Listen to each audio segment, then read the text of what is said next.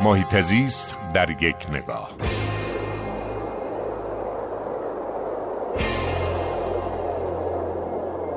یک کتابی اخیرا در دنیا سر صدای زیادی به پا کرده با عنوان معلم ژاپنی به مسابه رهبر نوشته یوشی تاکا ایشیکاوا.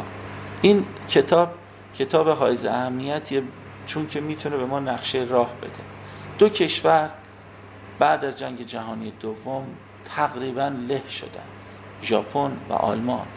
و این دو الان در شمار بهترین اقتصادهای دنیا هستند رمز موفقیت این دو کشور که جزو بازندگان جنگ جهانی دوم بودن چیه؟ این کتاب شرح میده از زبان نخست وزیر خودش.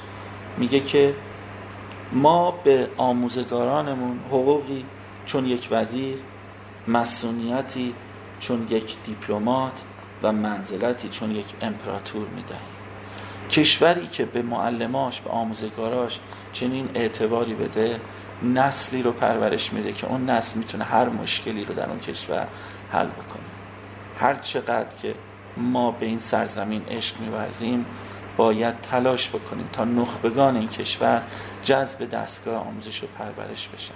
در صورتی که متاسفانه الان همه مردودی های همه رشته ها میان وارد آموزش پرورش میشن و چون این قشته محروم اما ارزشمند اغلبشون در فقر معیشتی به سر می‌برن.